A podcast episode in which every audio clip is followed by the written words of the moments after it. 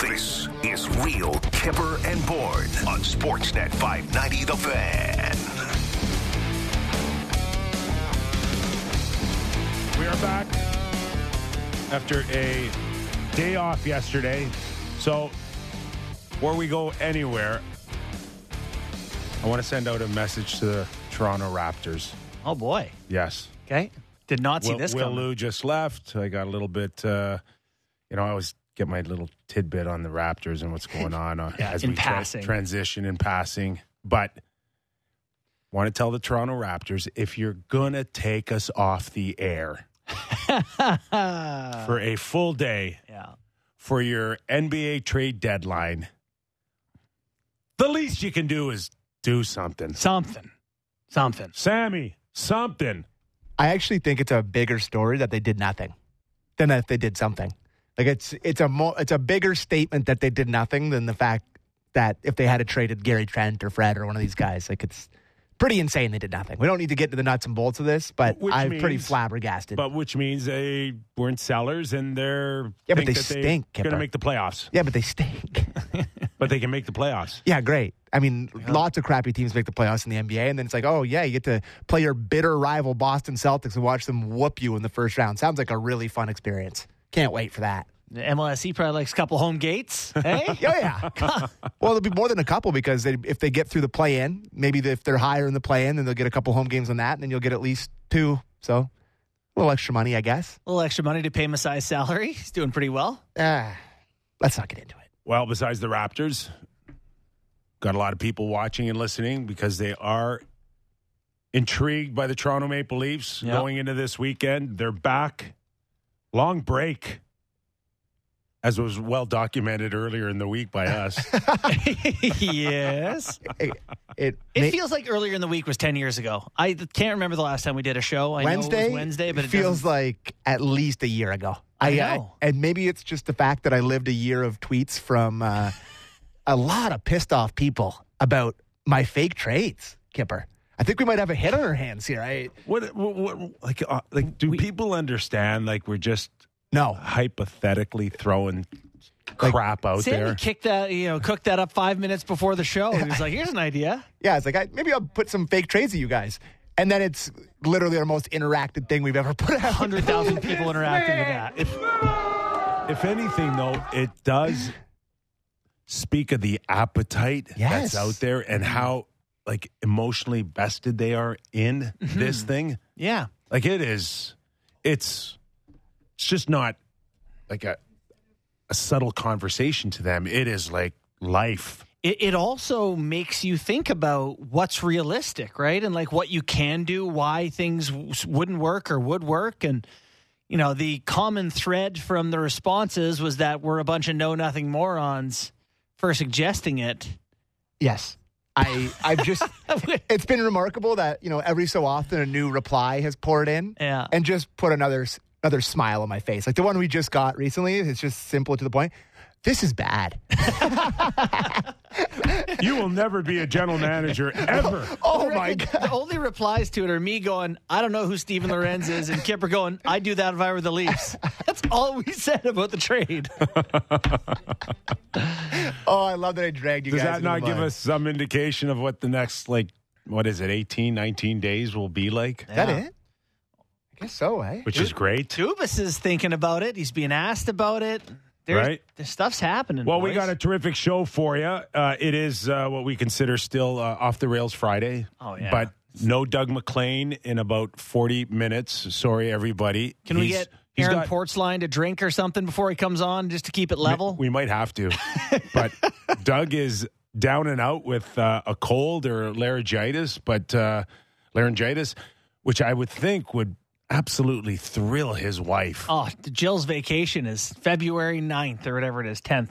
Congrats to Jill. I hope Not only just Jill, but maybe like his whole condo building, the beach, The pickleball court. pickleball court, There you go. the state of Florida. the listeners to this show. collectively Yeah. happy in the next uh, Oh, few we days. miss you, Doug. Yeah, I we know do. you're We listening do. for But we got I love listening to you when I'm on.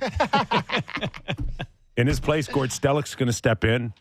We have not talked to Gord since uh, He he, was in Florida. Mm-hmm. So we, we're we're gonna we'll see if we can get him to throw it off the rails a little bit for I us. think he's got a tan.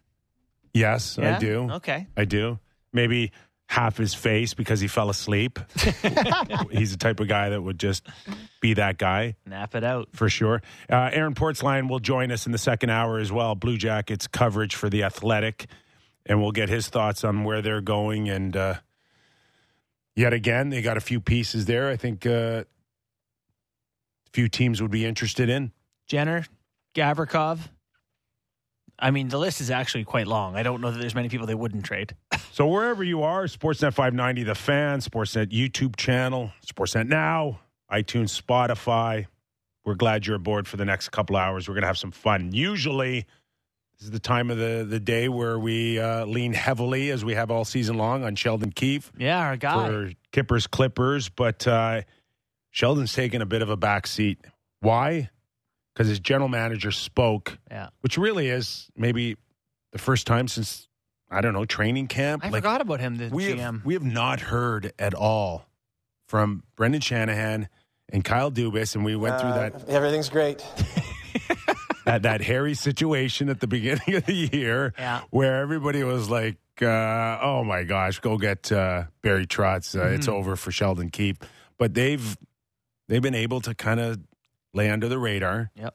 and Yep. This is Kyle Dubas had to surface at some point before he- his trade deadline, and, and yesterday was it. this He is the did- longest. Go ahead. He Sammy. did. He did do a one. Did he? Yeah. Am I, am I forgetting? Yeah, like When? Kind of after the crap storm settled. He's gotten really good at not Really? saying anything Yes. inflammatory while Yes. saying I don't lot. think he said much was- because I don't remember It it. was, wasn't it like when he was? He remember he gave an But update you're on Mu- talking about like late October. No, yeah, he did like an update on Muzzin and talked about Muzzin a little bit during that time. And uh, Okay. you know, but it's been a while. Yeah. It's not like what a clip list today. I know. I this is I- unbelievable. I got in here earlier. It was pouring At over least the a dozen. Yeah, I know. Wasn't that the time where he said Sheldon actually performs better under pressure? yeah, that's right. He did. Yeah. God, it's so nice that you have a memory Thank you. and sometimes a loose button on when to cut our mics off, but that's okay. that's okay too I'm not going to pass that buck. because That one's on eventually me. a, a nice f bomb out of JB is keeps the show fresh. yeah. Lets people know I'm a real dressing room guy. Okay, so let's start with uh, just a general approach to the deadline from Kyle Dubas, the general manager. Um, I, I think you, with, with where we're at as a as a team, um, and just in the where we sit as a franchise, you you look at uh, at everything, right? Is there any whatever way we can improve the team? Um, we'll we'll look to do that. I think, uh, with the exception of of goaltender, uh, you know, up front and on D, if there's a way that we can improve the team and give ourselves a better chance to uh, um, to make a run at it, then then we'll do that. Uh, some of it, I think, the larger focus is always on the the bigger names, but we have to look at the, the people who may improve us overall, and not just the the big names per se. All all he did was uh, put a rubber stamp on what we've been saying the last little while. We need help in multiple areas. I think there's a pretty big part of that quote that we're just glossing over the exception of the goaltender, right? Where he says, like, you know, we'll look at anything to improve with the exception of the goaltender. We're looking to improve our team. No goaltender, Matt Murray. We're sure this is it. We're good.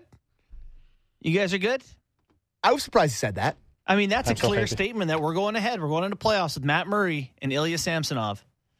Well, maybe not Matt Murray. I mean, who knows how long Yeah. it's going to go? He's So back. he's Samsonov back and on the Joe ice. Woll. Yeah, he's back on the ice now, and they say he's progressing. But I, I I'm surprised he came out and said that. I will say, because I'm, I'm not in the camp that they need a No. another goalie. Yeah, three But the fact to that sort you- this. The fact that he just comes out right and says that they're not even considering it, I'm surprised. I think that's he's saying that for the goalies, to the goalies.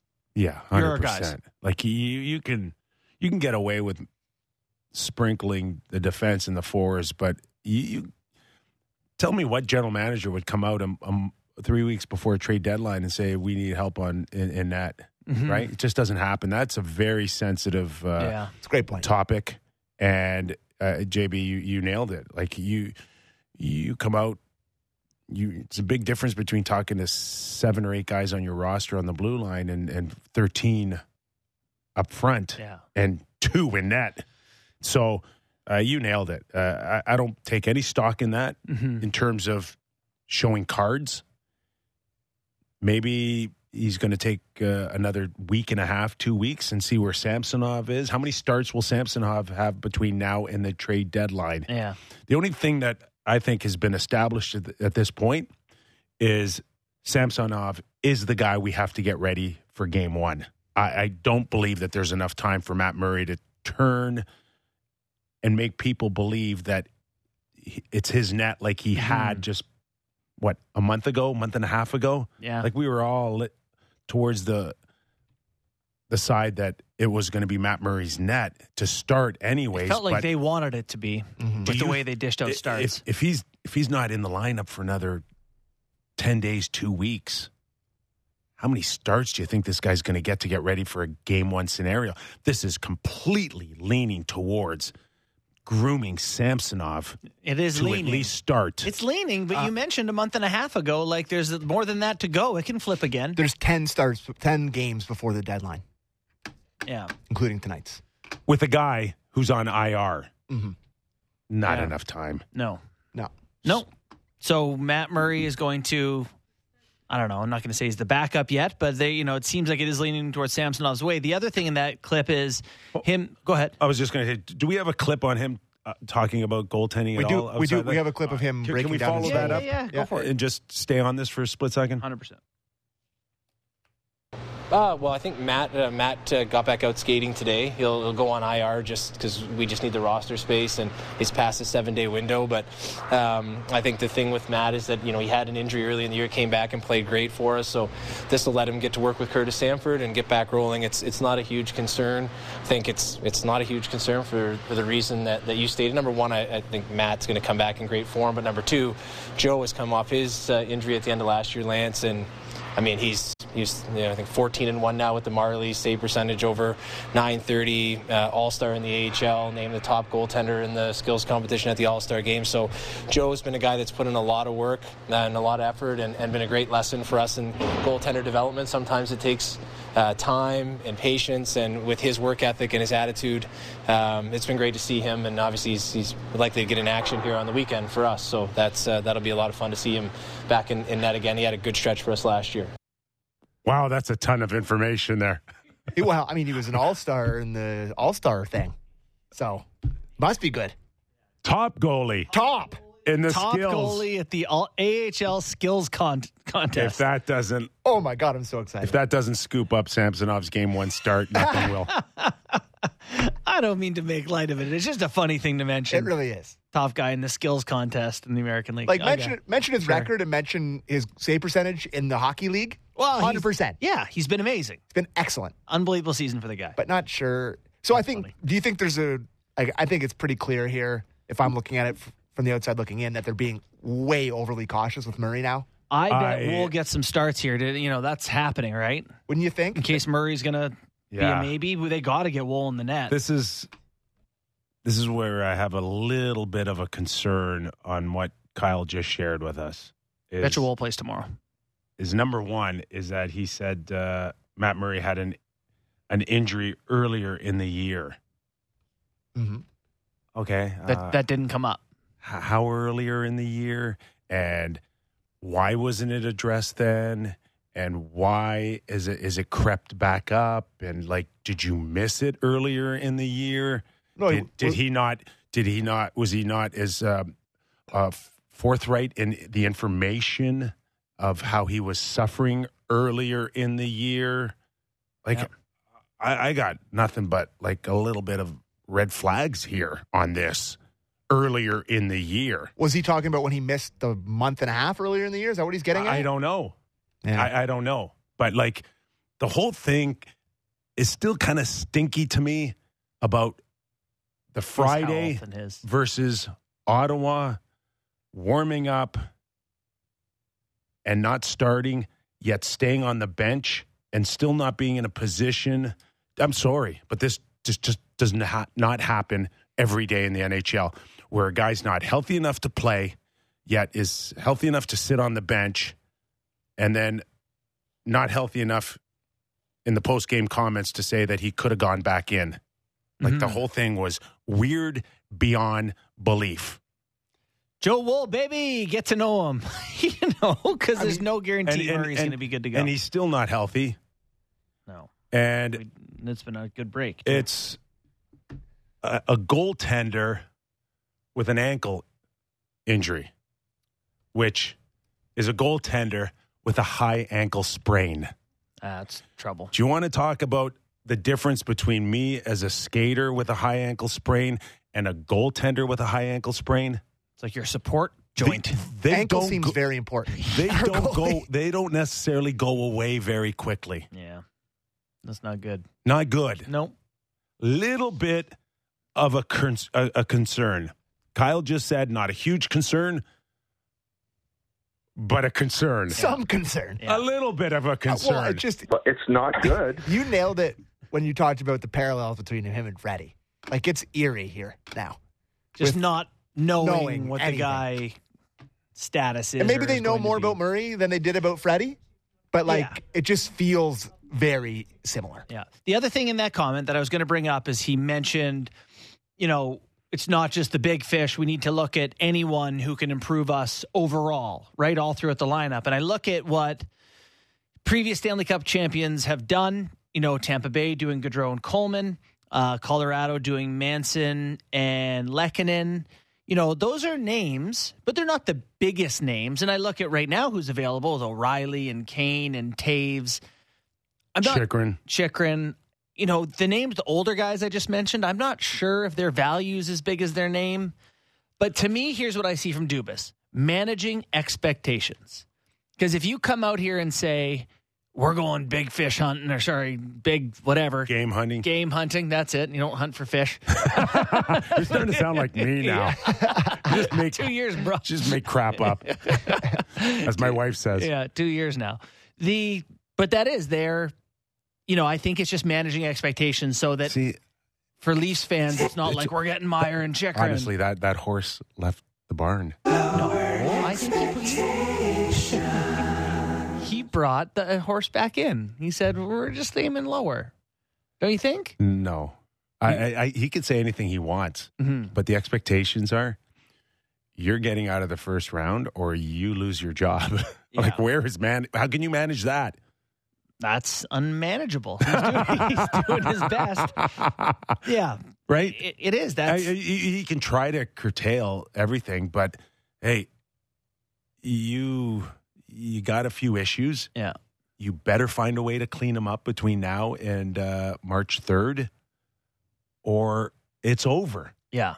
Like, I, there's no managing that. No, I agree. And so, Sammy, he mentioned that he wants to improve at forward and D, but then we have a clip as well where he says he also doesn't want to trade their big pieces. Which which That's uh, uh, clip the- is that? on Matthew Knies. You got asked about, you know, basically is Matthew Knies like when you're thinking about trade? Yes, he was alluded to. So you can play that clip here. Every single uh, trade discussion that we have, um, we're at the part uh, and where we're at as a franchise where you necessarily they don't can't necessarily say no to anything right off the right off the hop. Having said that, there are some some um, players and some uh, draft pick capital that we have that are extremely valuable that we that would be hard pressed to, to move on from. Uh, you know, not just the not just the uh, the one player you mentioned, but a, a whole group of prospects or younger players off our roster. So, um, you know, I, I think in regards to, to rentals, I, I, I can't see that happening. But with regards to other options, I, I don't think um, you say no off the hop to anything. But those are very important pieces to us uh, for now and in the future. So those are important pieces. We, you know, we'd like to hang on to those, but we'd also like to add at forward and D. Yeah. Doesn't really add up, does it?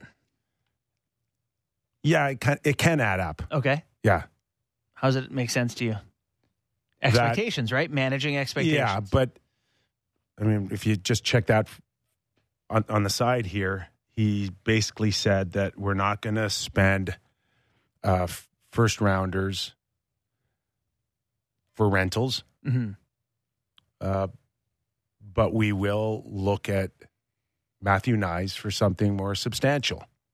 The, the other part of that, and I made this comparison to Sammy before the show, is like It's like you know when a boxer says they're retired, and Conor McGregor, you know, MMA guy, retired nine times, and they're like, "Yeah, and then we'll pay you more to come out of retirement." That to me is what's happening with the Knies in the first. Is him saying that we we don't want to move those pieces or important pieces, just so that people who want them they have to pay up. Well, now you're getting into reading tea leaves a little bit Yeah. because there's there's two things that you you do when you go public like Kyle did is that you send one message to your fan base but you also send a message to any other team that's listening Yeah, and that's what I, I got out of it and you know i mean i talk you hear in your inner circle of things and one of the things that i had heard in the last what 24 hours is that uh, the leafs are obviously focusing on a d-man and they're targeting jacob chychrun I heard some things.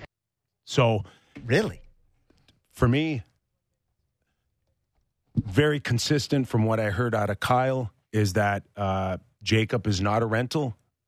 Not if I'm able, close. if I'm able to pull this off, we guarantee ourselves uh, three more cracks at a Stanley Cup with Jacob Jacob Chychrun at four point six, and that would be worth giving up a Matthew Knies for.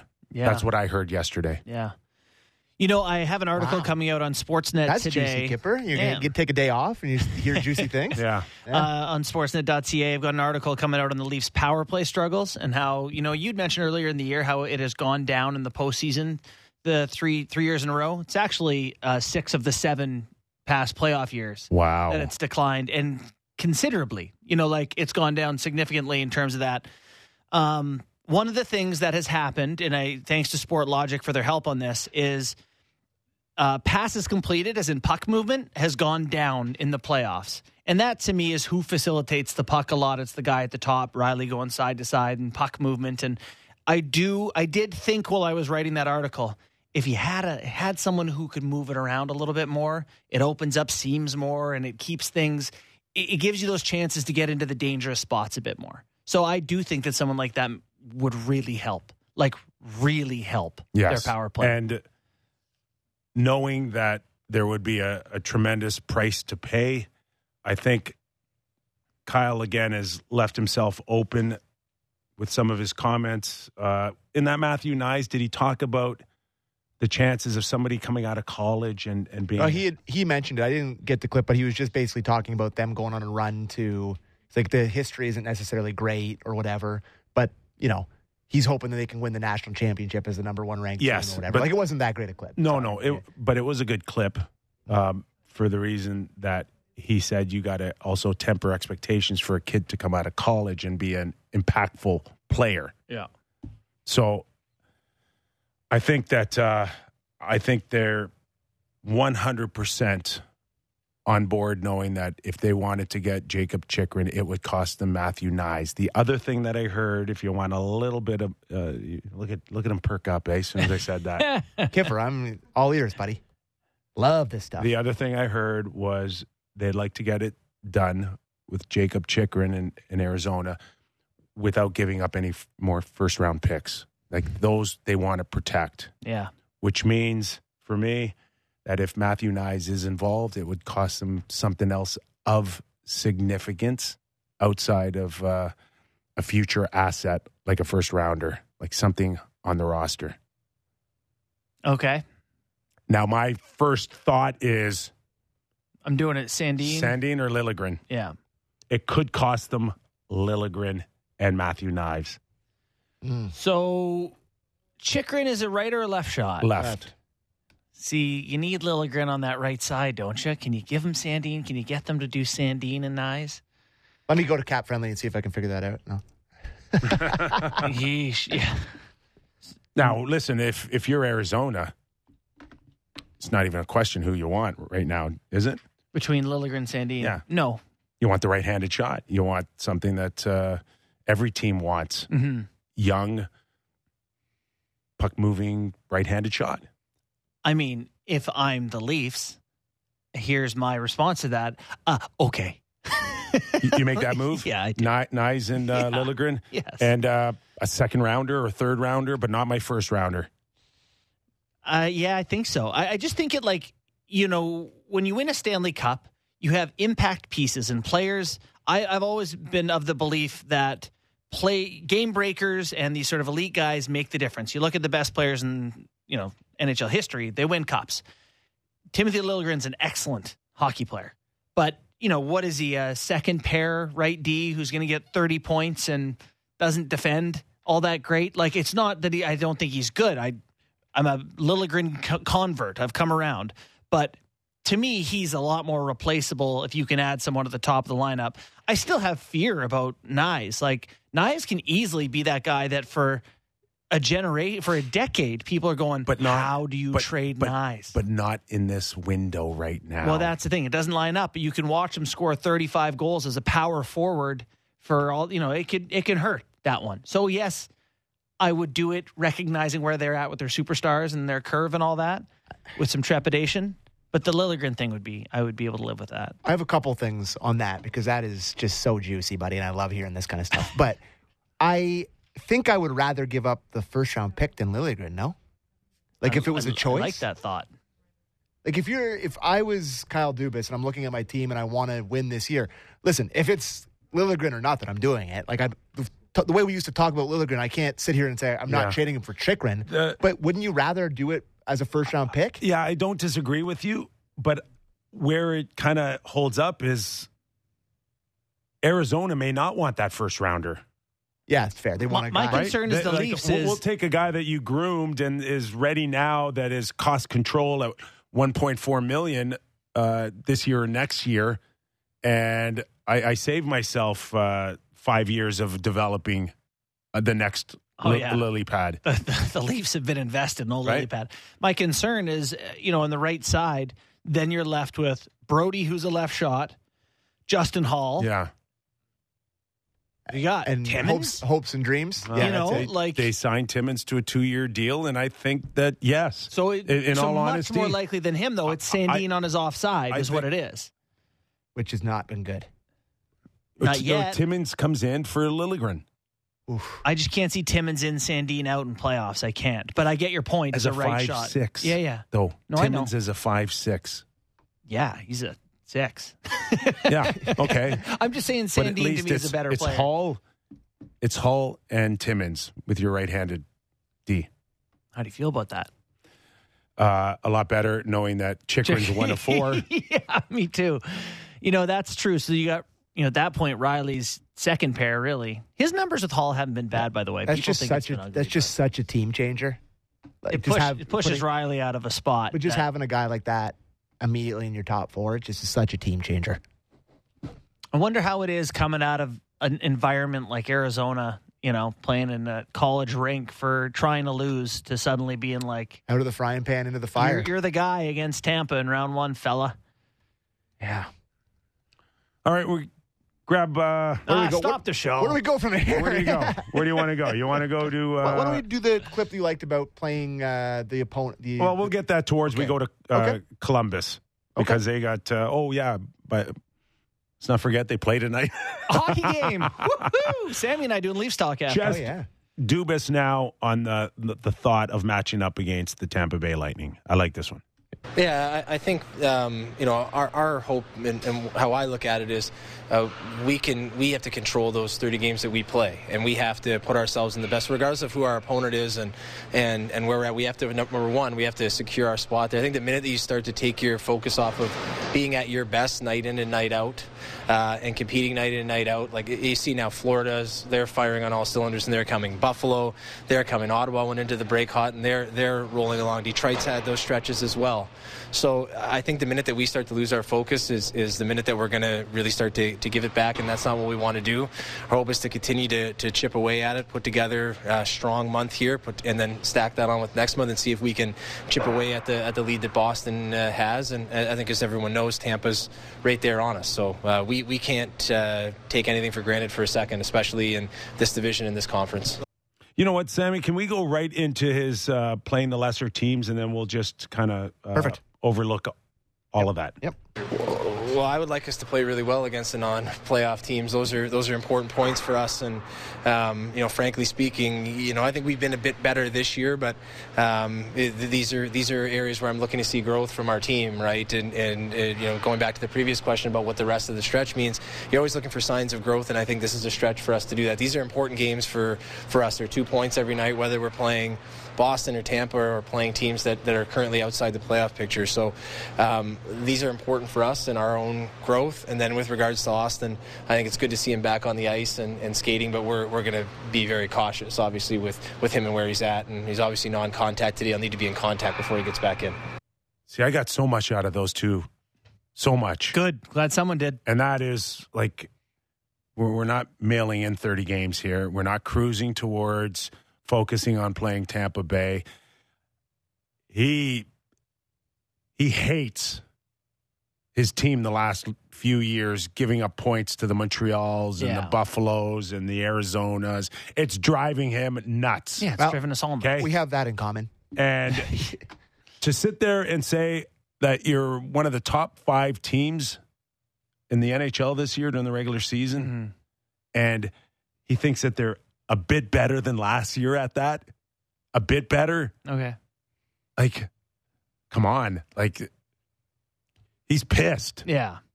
Yeah. which is a good thing. yeah. But if if they're just a bit better here, then like something's wrong. You should be. It should be. We should have nipped this in the bud, is what he's saying. hmm To to not be able to play well against lesser teams, leaving points on the table here. So I I think that was a stern warning to all of those players. Yeah. Is that I'm watching you. It's just for me, Kip, I'm so obsessed with playoffs right now. And I know it's February 10th. I know that's stupid, but like all those playoffs, these games, like I I kind of feel for the players going into playing Columbus, Columbus, Chicago or whatever it is like I you know, he's given them the warning, you know, we should be better like Be a pro. But does it that? tell us anything about their odds against Tampa Bay? I think yes. Okay. I think if if he doesn't see the growth, then it should be a bit of a warning to you is that you shouldn't trust them Mhm. in the first round like you haven't trusted them for the past 6 seasons. This uh, at that time of year. yeah. He's looking for growth still. He hasn't seen it. Yeah. Here he is in his what, fourth year as general manager? Just and like he's you know, looking ev- for growth against lesser teams. You know, people lose to these teams though. It's the NHL. But not, like no, no, no, no. They don't, lost to Arizona they this don't- year. no, Seattle. no, or- nobody's lost like they've lost. No, they've had their No, share of. Yes, you can't like try to compare the Leafs to other teams in this fact. They they cost themselves how many points last year? Losing This to, really just, does though. just losing to Buffalo, losing this to Montreal. really does feel like if you went around the league and looked at everyone's schedule and asked Mm. their fans, you know, Tampa Bay getting shelled by whoever it is, Boston's lost their share of games to bad teams. Like, Yeah. I don't know. I, I That agree includes that it's two been a playoff thing. losses to Columbus and Montreal, Yeah. who you should have flat out beat with your eyes closed. Yeah. easily. Yeah, for sure. And I feel like that that issue spoke to a bigger issue about lack of killer instinct, right? That was the theme after the postseason, lack of killer instinct. Um, you know, I don't feel like that's as relevant to this team. Anyway, that's All right, we got a maybe uh we, we want any more of Kyle Dubas or we got what about his um his contract situation? He was asked about being in Toronto and staying here and all that. Does that interest you? Yeah. sure. Okay. What do you think, Kyle? Yeah, I, I mean, Toronto's been great. It's great for my family, and I think more than anything, it's the, the people here are. Uh, I, love coming in every day and working with the people. So, um, you know, it's I, I never uh, take for granted a day working in the league in any role whatsoever. And um, Toronto's been been great for for our family, and we'll. Uh, I, I don't focus on on the end of it. I just focus on every single day giving my best for everybody inside the facility. I hate the whole I don't focus on the end of it. Ah, but what else can he say? And, and in all honesty, uh, I mean it. What else can he do? It has to be true. I- He has no choice but for that to be true. Yeah, I mean, he can only do what he can do right now, but I, it- it's hard not to think about it. It's, you know, I don't know. It feels like it's, You've done it as a player. Yeah. Everybody goes through it. Yeah, you just do your job every day and plow on, I guess. Uh, the other you're thing, here, you're here until you're not here. yeah. the other thing I, I wanted to hear him on was on the NBA trade deadline when everyone's trading five first round picks to 2029, and his if he's jealous of the NBA and their deadline. Yeah, let's hear it. It's a different, uh, it's a different beast. I think. I mean, just I, I don't, I don't. Uh, I mean, I follow the league, but not closely. If I don't really, uh, the valuation of the picks, I think, is a little bit different in the NBA as well. Just in terms of what you can expect if you're picking lower in the first round. I, I don't. Again, I don't know well enough, but I guess yeah, there's a little bit of jealousy though. So yesterday I wrote for the Toronto Star my uh, my uh, my column, and it was based on that, on the NHL being in a situation where it seems like everybody's thirsty and for for true bigger names available, and it's just not there. And with all due respect to Bo Horvat, in theory, was that a true blockbuster?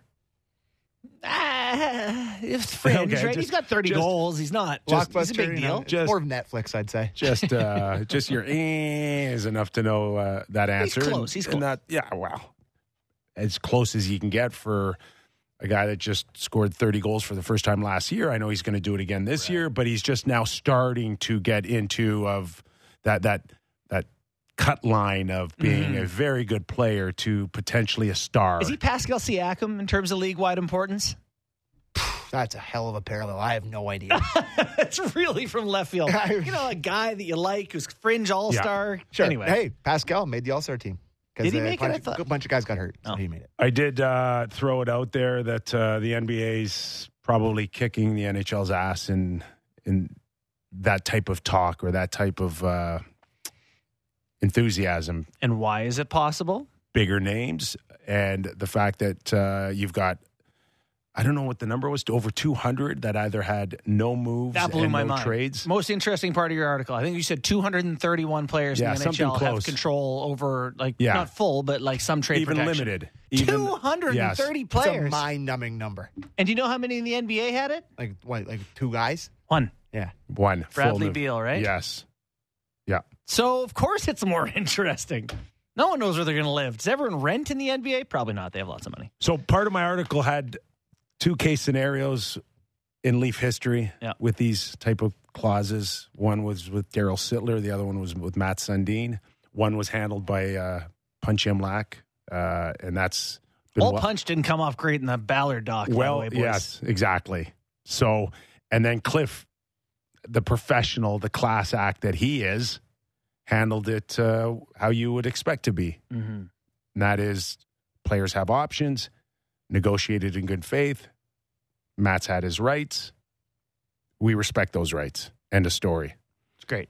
So here we are in 2013, and with so many of these no trade or no movements, you just wonder if if nothing changes with the CBA and you're still dealing with these things, where is that uh, fine line between respecting them or giving some players uh, some a good nudge to say, "I got to get you out. I don't care what your contract Yeah. says. You have to get out." It's crazy too because the NHL. You look at the big trade board that everyone has and every you know different network. It's uh, the top five guys. It was Bo Horvat, Tarasenko. Both had no move clauses. Uh, Kane, Toews, O'Reilly, no move, no move, no move. I mean, all the tradable guys have protection. Which brought me Which to my stinks. last, which brought me to my last point in my article, and you can find it on my uh, Twitter account, Real Kyper. Is if in fact that things may go a little sour again after their first round, where are the Leafs with Tavares with two years left at eleven million dollars and a complete no move? Would they approach him to find another team? I don't think that Kyle Dubas or Brendan Shanahan would, but Fresh set depending eyes for who's sure. here, you know. Fresh set eyes. Fresh set of eyes. They may those eyes may be you know rinsed out. and having a Emergency eye wash station. Yes. Fascinating. I don't think they would. You know, just in terms of having brought him here, sold him on the place, captain. If- he's Mr. Toronto. If you had a chance, though, to move his contract, eat maybe 25, 30%, get somebody to bite at seven and a half or eight million dollars for those two years at, at a point a game guy and a guy that can still show a high level Blasphemy. to sign Yeah. Willie Nylander. Yeah. This is Get his money, get Tavares' money out to sign Willie Nylander. You still think that the Leafs wouldn't approach him? Have I traded for Timo Meier in this instance? this honestly, T- John Tavares has been a unbelievable Maple Leaf, an unbelievable Maple Leaf. He has What does produced. that mean? It means he's produced. He's point a game. a leader. Yes, Which he, can which he, bank it. which he's done, bank a point which a he's game. done with the New York Islanders. This is what his fifth year of Yes. being a point per game guy. Fifth year of of not getting out of the first round. I understand that, but I, it's just to me, it, it's it would be so hard to say to a guy, "We signed you on this vision. The vision is executed. Yeah. You've lived up to your end of the uh, you know bargain. He hasn't. They haven't gotten out of the first round. Was that the bargain? Well, you just assume that you you you got him to get you over the hump. We can't get over the hump, and we're not we're not trending over the hump as is. Yeah. I have to do something. I can't say that the logical brain in me uh, doesn't hear and agree with what you're saying. However, the loyal human brain in me says Yeah, you just can't. Pajama boy. He's you just can't do it. Sammy, what do you think? Like, uh, I like it. A it's- I mean, if it means having to sign Willie Nylander, I do it. Absolutely. But I don't think the Leafs would. I, I really, I wish we were having these conversations after multiple Stanley Cups. That's the one that truly breaks my mind. Like, you, know, you think about the, the Blackhawks winning those cups and having to break up the team and trade guys out. And it's like, we've had these conversations with nothing. you don't. Uh, you, you think that that the Leafs would be interested in Timo Meier? I do. uh, I got an, I got a proposal for you. I just I, I, I don't I, I I don't see it as first of all as being anywhere near as high of a priority as the blue line. Yeah.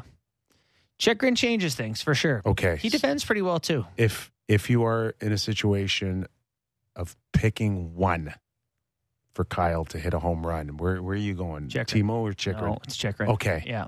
It Chychrun. is- it Clean is sweep. Chychrun. Yeah. Okay. All right. So we're we're all on board there. Yeah. Meier, you know, he, he's okay. We got to go. He, Let's but break. yes, We'll talk Check. more with uh, we got more on this.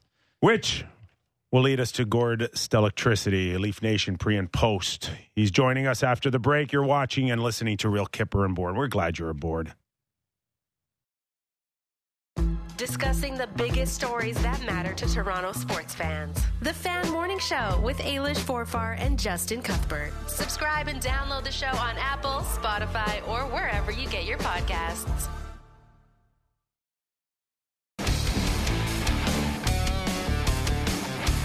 Stepping in on Off the Rails Friday for Doug MacLean, none other than Gord Stellick. You were the only one that could do this. You know that, right? I'm, am I honored? I should be on. I'm honored. I'm honored. You are for sure, and and you're fresh off that incredible weekend uh, in in Fort Lauderdale, Miami. I don't know what you want to call it, uh, All Star Weekend, where you got to call uh, the game. Now, is it true that you and Steve Kouleas were nicknamed the Roxbury guys from the Saturday Night Live uh, characters? uh, Okay, uh, at the end you're- of the weekend, is that true? Is that you're you're you're half right. You're half right. Okay, in that uh, I, I I went to the uh, NHL function on Saturday night. We didn't get there till like eight ish because we were covering the game, and it ended at ten thirty. And then I went back. We were uh, we were sharing an Airbnb to be cost effective. Uh, so uh, it was kind of like the big. It was kind of like a Big Brother episode, a reality show. But um, Kouleas and Scott Laughlin, on air guys, and others went out to later parties, and uh, one of them was hosted by a guy named Dave Pagnotta from the fourth period. And all I can say is they should have come back one period earlier. Okay, that's all I can say. That's all I can say. and where were you during all of this? Cool. I was I was thinking about my next appearance on Real Kyper and Bourne, so I was up studying and that on a Saturday night late, and then I went to bed early so I'd be refreshed. And finally on Friday, I got the call from the bullpen from Sammy. So I'm excited. You got to be ready. I'm like Mariano Rivera. You got to be. I'm ready all the time. Okay. Enter Sandman because you're sleepy. so I know we're going to get into the Leafs and the trade and talk and yada yada yada, but uh, uh, you've had a week to kind of digest all of it. Uh, just your thoughts on maybe cleaning a few things up on All Star Weekend with that skills competition because you know that stuff ain't going to fly in Toronto next year, right? You know that. Yeah. Now, you know, first of all, um, uh, first of all, okay, if you don't like the All Star game, and, and that's everyone's right. I mean, All Stars in every sport. You know, don't watch, don't listen, don't go to it. I, I mean that. I'm not, you know, whatever. It's, it's to me, it's something I could take or leave um, on a national basis. But when you're there, there's a different vibe, different energy, and of course, being on the media side, we had media day, so we get to talk. You know, whether it's Dylan Larkins and Johnny Gaudreaus and Seth Jones. I mean, that part's all really good. But to get to your point, Kyper, yeah, no question. You know, when they did it in 2000, there they had the bad format about the world versus North America, and that didn't work because the Leaf players were on the world team. So okay, that you got the game is the game. I think it's okay the way it is right now. They had to do something after that debacle in Columbus, what about eight or nine years ago, where it was it was 127 to 119, and you know nobody blocked a shot. So the three on threes, okay. You're right about the skills. There's there there there's this balance about you know skills, good environment, um, something new, novel, and something gimmicky. And uh, yeah, so they I, I I can acknowledge they missed on certain count you know that way, and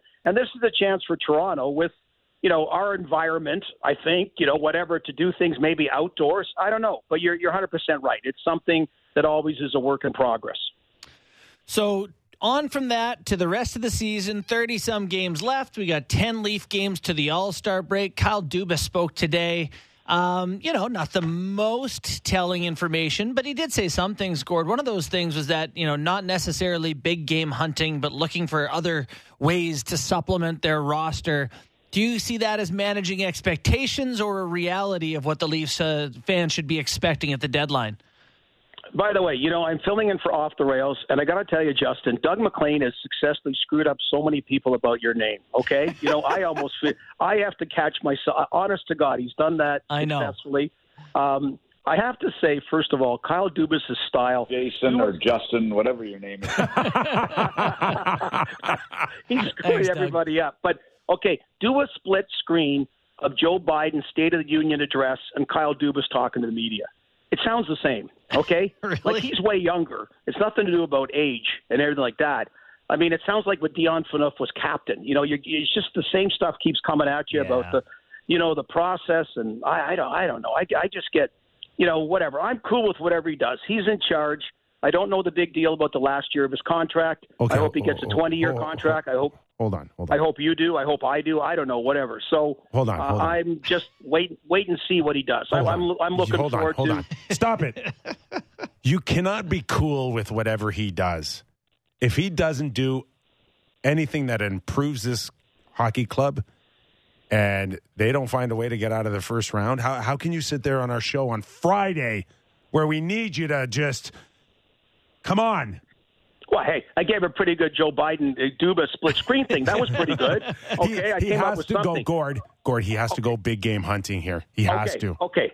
I'm just saying I don't want to hear I don't want to hear the uh, the terminology, the sound bites. That's more what I meant. So I, Oh, I'm okay. looking forward to seeing what he does. To be clear, because you know, Kippy, what am I on 60 Minutes? What show am I on? I thought this was real Kyper and Bourne. What is this? Is this the late Mike Wallace reincarnated by Kippy?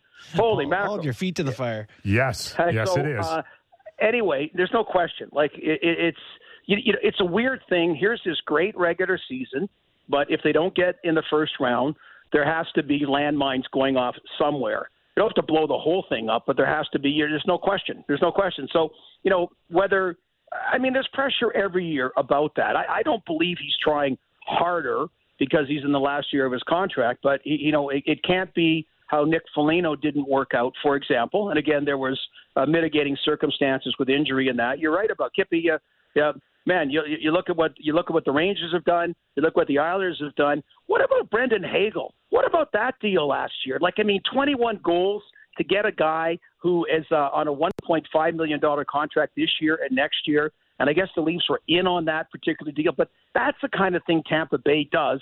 And that's a big part of why they have Stanley Cups beyond the Hedman, beyond the Point, beyond the Stamkos.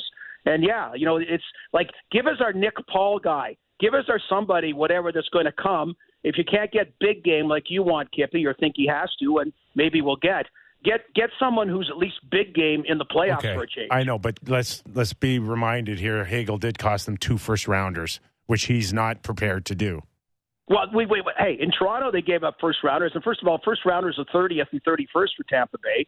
So that's one. They have given up first rounders in the past, like in the Foligno deal and other ones. And and yeah, I, I get there's a certain price, but what I'm saying, what a a great value that right away that guy, and against your pro scouting and the Leaf pro scouts that had him on the radar as well. So he comes. He's not a hired gun. He's a guy that that cap wise helps your situation. So that that's that's a double whammy positive trade beyond just the hired guns like say a John Klingberg or someone like that. So, how are you going to feel here about the Toronto Maple Leafs if after the deadline they've moved on from Matthew Knies in that first rounder? Because there's a lot of people, and you know, well, for one thing, Kyle Dubas has mentioned that he doesn't want to do it, but a lot of Leafs fans are just not comfortable with moving on from the whole future and, and kind of being so invested. Well, you, you, whatever the price is, is the price, and if it's not worth paying, you don't pay it. Okay, you don't pay it. Okay, you know, and if and if if you endure the criticism that you didn't successfully get big game hunting. Well, you're you're you're, you're doing your job as a general manager in, Right. in, uh, in in small picture and big picture. This is a team that is good enough to win a playoff round. That should have won a playoff round over the last five, six, seven years. And I don't again want to hear that. Oh my God, it's Tampa Bay because you had Montreal and Columbus in the past when it was set up for you and it didn't happen. So you have to beat a team like Tampa Bay in the first round at some point. That is a reality. I have picked them. Justin, Jacob, John, or whatever your name is, I have picked them to win the Stanley Cup this year. I just have a vibe. I have a feeling. I think there's seven or eight teams in the mix. I think this is going to be a year like the St. Louis had a few years ago. And the no brainer is if they get by the first round, free at last, free at last. I think a lot of people will be jumping on that, that all of a sudden, you know, as far as that pressure being off, who knows? But that first round is key and you know that's that's why they get paid the money. That's why they have the scouts evaluating, uh, you know, what they can do, should do, what price they should pay, and yeah, that's the way it goes. Nick Kypreos, Matt Damon, Gord Stellick. You're listening. I'll take it. to the real Kyper and Bourne here. Uh, part of Kyle Dubas's press conference included uh, his choice words of we, we're set in goal. We just got to figure the rest out. Uh, were you surprised to kind of hear that they aren't looking for anything between now and the trade deadline when it comes to between the pipes? So, you know, Justin, you're big on this. Where's the analytics talk gone? That's what he was brought in initially. And I understand Yeah. you got to grow as general manager and all. I, I totally get that. Yep. So, are, are, are they still like considered a number one or two or whatever, like analytic driven team as far as assessing on ice stuff, assessing trades? I think so. Yeah, you know, uh, it is interesting though, Gord, because to your point, people talk about Dubas and all the number stuff, and it's like, look who he's brought in. He brought in Jake Muzzin and Kyle Clifford and Ilya Lyubushkin, and you know, like a bunch of, of you know guys that the thumpers like. So it is it, things have changed, haven't they? Yeah, yeah. But Kippy, get back to your question. Is uh, so okay? What like okay? First of all, Joe Woll is Joe Woll the Matt Murray like in Pittsburgh? Is he the guy that was killing it at Wilkes-Barre and came up in Pittsburgh when Fleury had issues and played well in the playoffs? Like this is intriguing. Now they finally got a goalie they're developing who's playing you know extremely well. So are you going to uh, like trade wise? Is there somebody available? you know, if it's well, Cam Talbot, I don't know, whatever that you feels better than Joe Woll. Is there is it a guy that you know costs a second round pick or third round pick to give you depth? Uh, um, I would I would be okay with that, particularly now Murray uh, adding concerns to the uh, um, the injury to for the health department heading in the playoffs. I did find it. I don't a little interesting you said that. I don't think Kyper it precludes him from making a move. I think he just more was, you know, kind of giving a pat on the back or a little vote of confidence to the current goaltending. But anytime you can add goaltending depth, particularly when one of your two starters has significant, seemingly injury issues, and both have had injuries, uh, you, you would have to do that if the price was reasonable, in my opinion. Gord, you, you've sat as a general manager, assistant general manager uh, through trade uh, deadlines.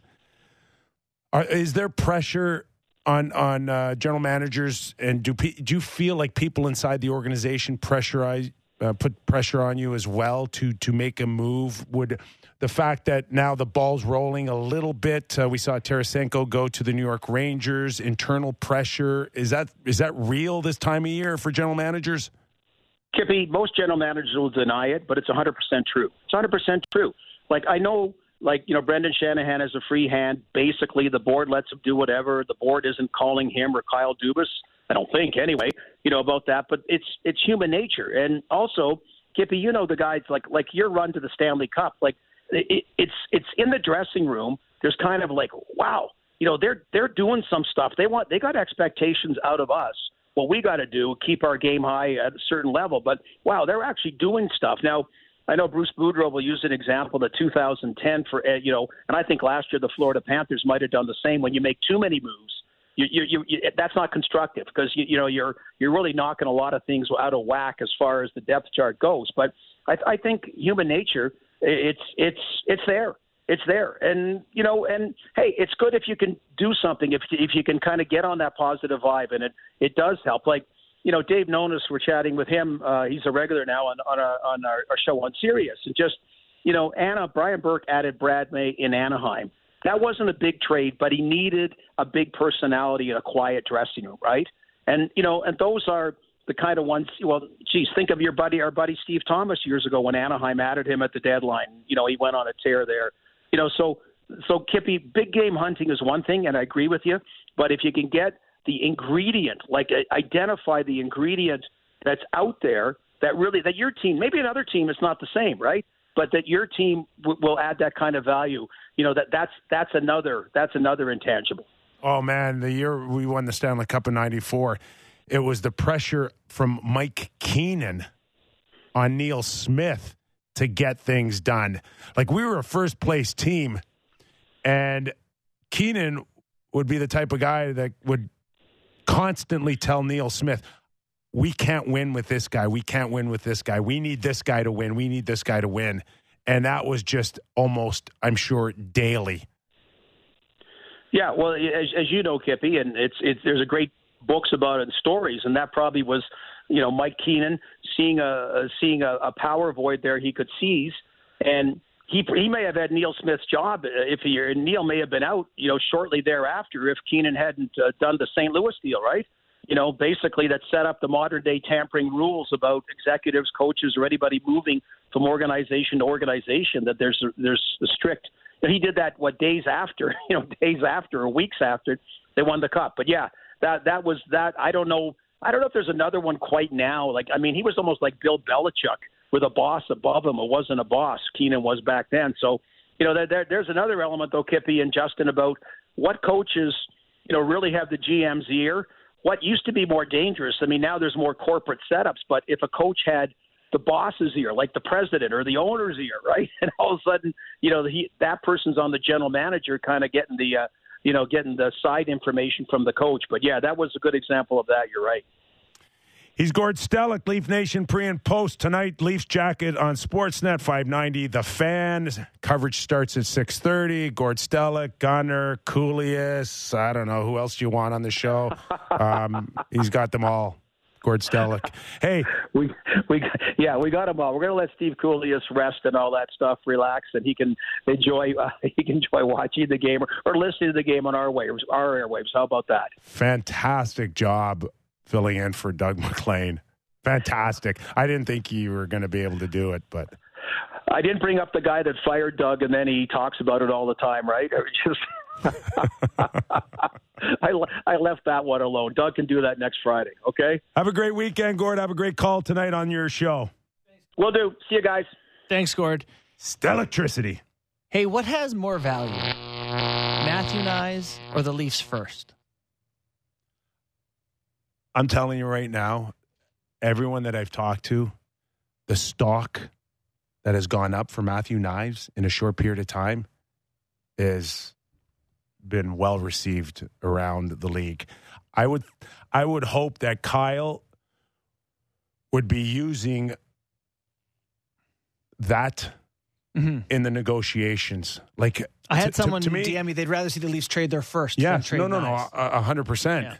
And I'm like, I would, I would hope that Kyle would almost be Pushing leveraging the stock of Matthew Knies as uh, a top ten pick. hmm Yeah, it's like this isn't a first. This is a a guy who's panned out Ma- since maybe, draft. ma- maybe, uh, Less question maybe marks. one of the most uh, dynamic power forward not playing in the National Hockey League today. Uh, Leafs fans wouldn't like that, would they? in, in a few years, like to have that in the lineup, Sammy? That that's the you want this guy? Yeah. I am giving you Jeff Carter. I am giving you the best prospect, the best power forward prospect in the world. What are you giving me? Yeah. That's the way I hope Kyle's By the way, the Jeff Carter uh, thing was an accident that I mentioned his name, but uh, you used you mentioned him in the well, that potential Sundin trade. that was the story that uh, back with Matt, Sundin not lifting his no move that null uh, nullified a, trade for Carter. a Carter and a first from the Philadelphia Flyers. Leafs fans can So- never have a big power forward here. I don't know how the where the hell I found that out in whatever year that was, but I, that was a big thing with, with Leaf fans. It's probably from Kyper when he was on Hockey Night in Canada. Was it? I don't I remember, remember what I had for breakfast. But So there was a very weird time there with the Sundin legacy because of that. Well, it wasn't just Mats, but then it kind of it it uh, it grew to the Muskoka 5 Is that what we used to call them back then? So I think there was Kaberle involved, Darcy Tucker involved, Mats, maybe McCabe. I don't know, but some of them had partial to full no moves, and uh, it it got a little frustrating uh, towards that uh, that it- that time where you could get something back for them, but uh, maybe some of them shut it down. The And again- Muskoka Five sounds like something criminal happened. Like it sounds terrible. the one thing that I did stress in my uh, my article yesterday for the Toronto Star was, listen, I, I get it. I'm an ex player who, if you can get it, get it. Don't upset your family. Have control. yeah, 100%. All of it. Yes. Like, I, I don't care. I understand hey, giving up can't- can't half a million dollars for it. Can't can't uh, sell the sizzle. That's not on me, Mhm. right? Your league became a little bit more boring because of these. Not my problem. No.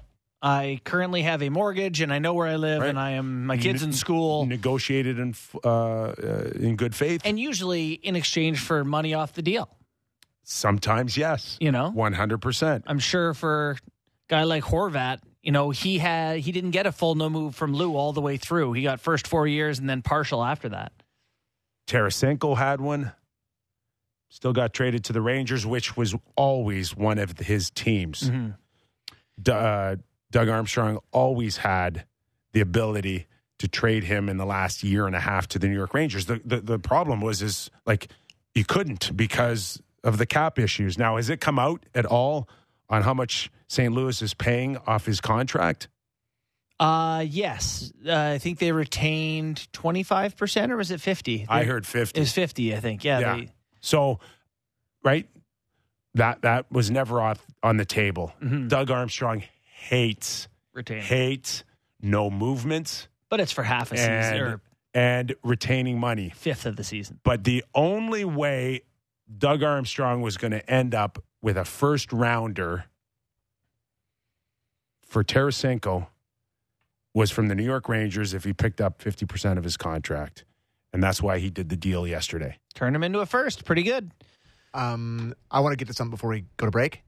I ate a ton of pizza and wings and wedges, and Pizza Nova was nice enough to send it our way. Uh, you know, big game this weekend.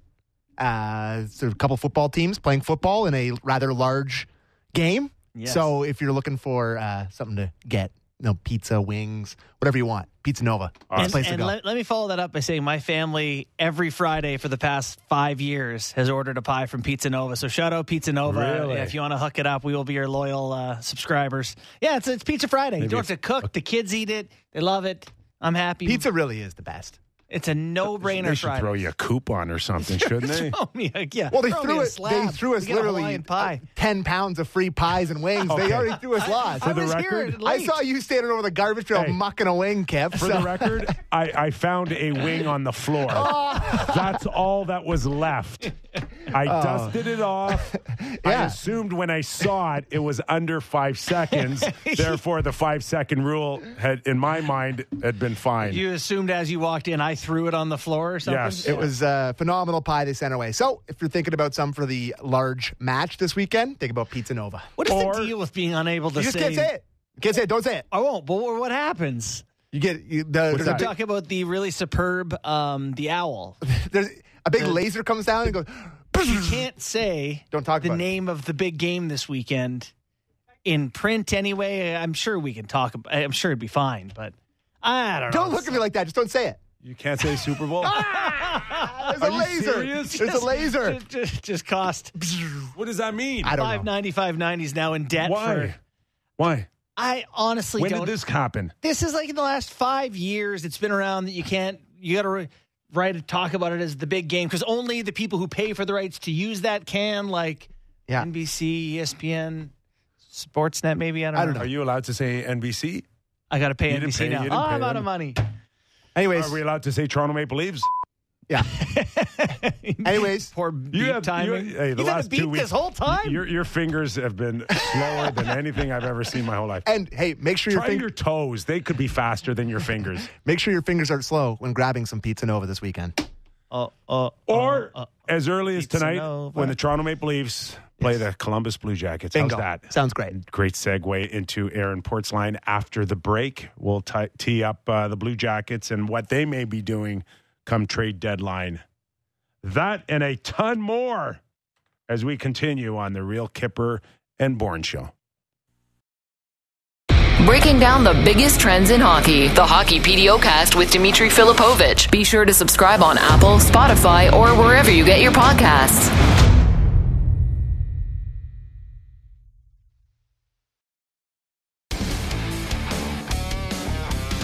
Toronto Maple Leafs ready to get back at it. Back to back with the Columbus Blue Jackets, which brings us in Aaron Port Portzline uh, doing terrific work for the Athletic all over what may happen in the next three weeks out of Columbus. Uh, Aaron, thanks for joining us.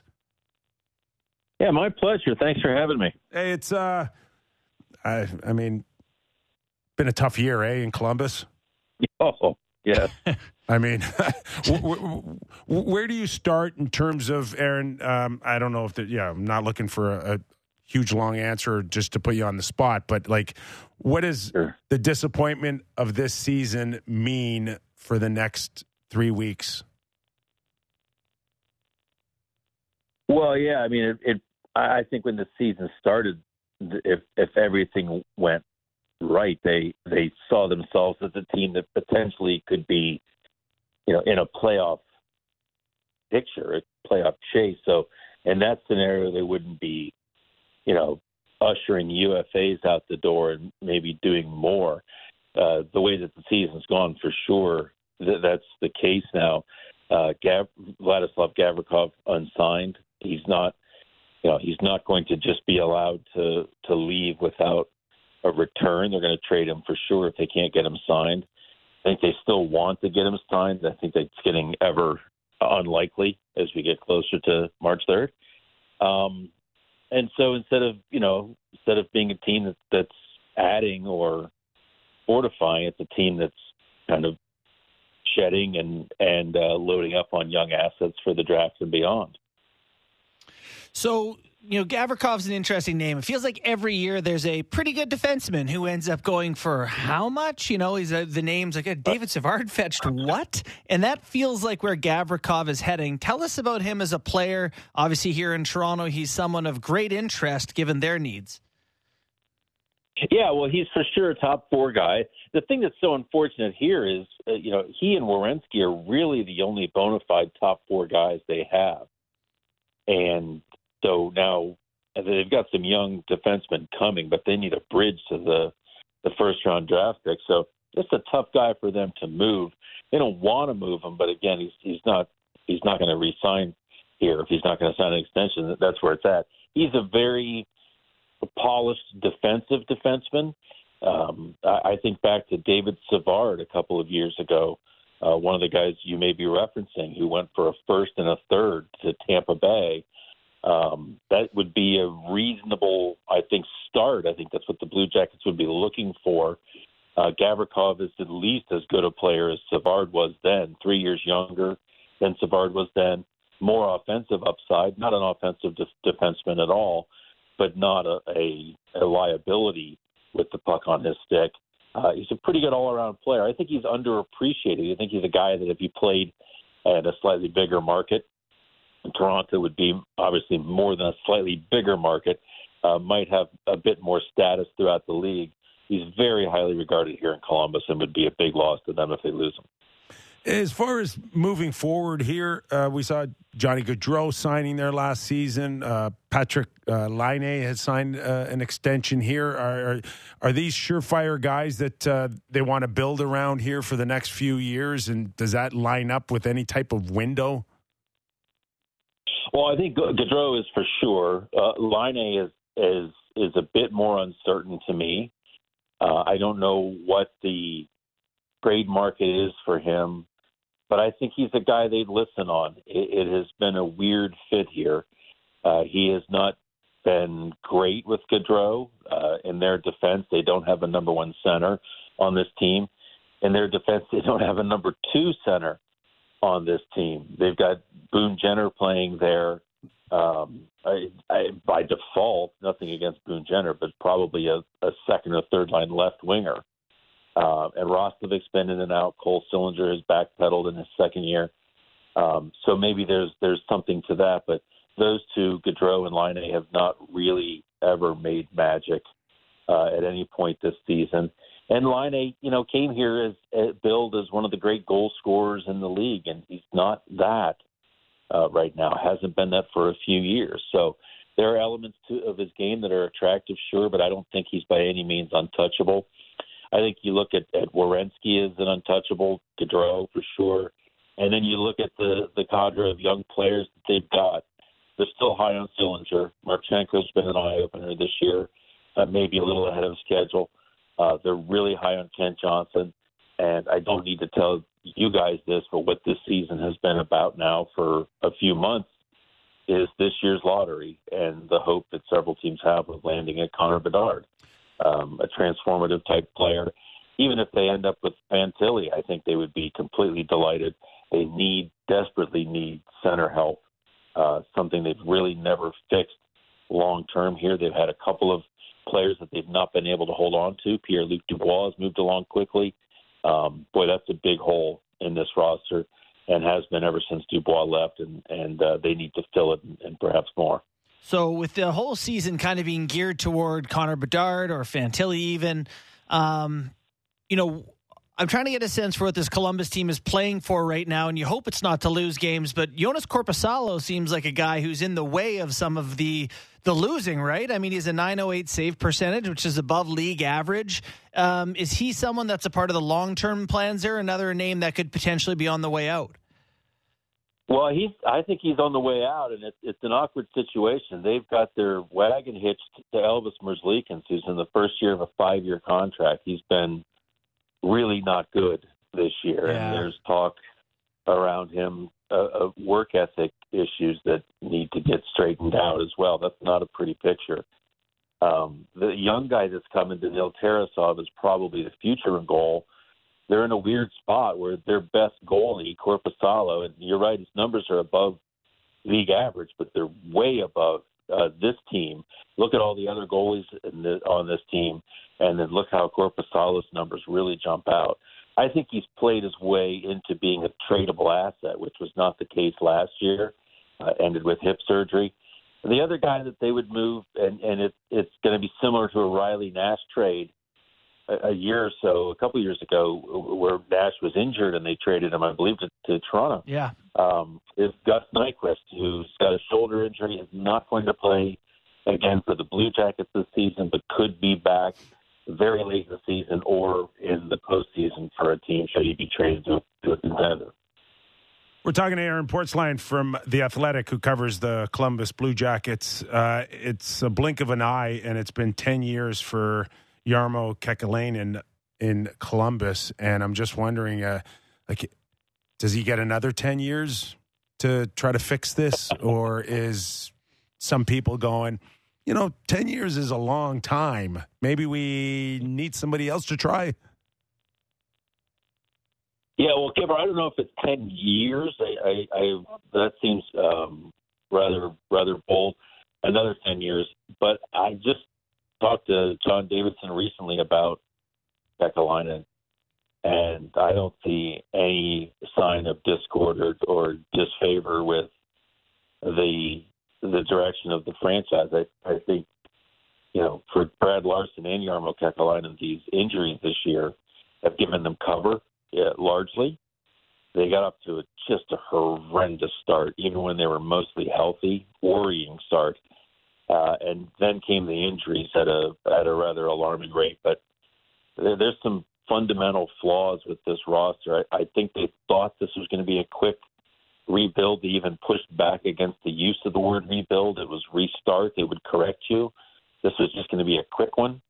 And that was all on course until this season where it's all really fallen to pieces. We'll find out next year. Um, there's always next year, right? Yeah. But, but you look at the team. There's, there's center depth, major issues at center, major issues top four defense, and the goaltending is wildly unsettled. Other than that, they're in great shape. The, the only good thing going for Jarmo is you could still blame Doug MacLean. You Can know, always I, blame Doug. it's been a number of years since I've heard that, but it's never out of season. He's a regular on our show, and we just blame him for everything we can. And the good part is we know he doesn't listen to us when he's not on the show. Never. Yeah. well, that's great. The um, you know, lo- looking at this, the struggles of the Columbus Blue Jackets so far this season, and uh, you know, trying to make sense of where they go from here. Like it. Okay, so they trade one, or sorry, they get one high draft pick. You know, there's a lot on the plate of Brad Larsen. How do you judge? Larsen's performance as a coach as a first year guy. He's had injuries. The team has holes. It's just so hard to know going forward what they have in their new coach, isn't it? It is, and, and this is the second year. Last year, you, looked at him and you Right. thought, okay, there's so many young players, and this is a, a you know a teaching job strictly. But I think it changes. I think the roster changes when you when you put Gaudreau, Laine. Uh, this is becomes a performance type job. They're still very young, but I think Brad Larsen's going to be evaluated after the season. I think they they've recognized where the season's going a long time ago and decided not to to make a move. Um, I think they're still looking at their young players and seeing, okay, Kent Johnson's on pace for like mid 30s, 40 points as a full fledged rookie. Marchenko's pro- is going to push for 20 goals down the stretch. There's some stuff here. If you look at it, you'd say the some of the young players are finding their way in a difficult league under difficult circumstances. Um, but I think it's a it's a job that's got to be evaluated after the season, especially if you land a Bedard type. It's a different. It's becoming a different team. Um, it, you're asking the the driver of of of your truck now to drive a race car, if you want to look at it that way. And is that the same driver? Um, I think it sometimes is a different person. I think all of that's going to be evaluated after the season, but I, I don't think Larsen's a, a a job that's in question right now. I think they have a. I think this is again fully. The, the players aren't tanking. Players never tank, uh, but management has been fully on board with this finally being the year where Columbus does it. If you look even through the Doug MacLean years, one of one of the complaints you hear about MacLean and after is they were never quite bad enough to land the Crosbys, the Malkin, those guys. They were always in the six, seven, eight range. And the years that they've been really bad was the was the Ryan Murray draft. Um, and we we know how where Ryan Murray's career has been. So the only number one pick they've ever had was Rick Nash, and they traded Doug MacLean traded up to get Rick Nash. Uh, they've never landed that number one pick, so maybe this is their year. Aaron, the, the other thing that stands out to me in this organization, and you know, all kidding aside with Doug or Jeff Rimer or uh, uh, John Davidson, Jarmo, and certain players, is what a great place it is to to live, be the support, all of it.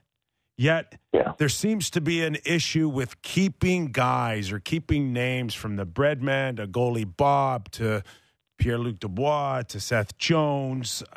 Where is the disconnect but between how great it is to be there and why players can't or don't want to stay?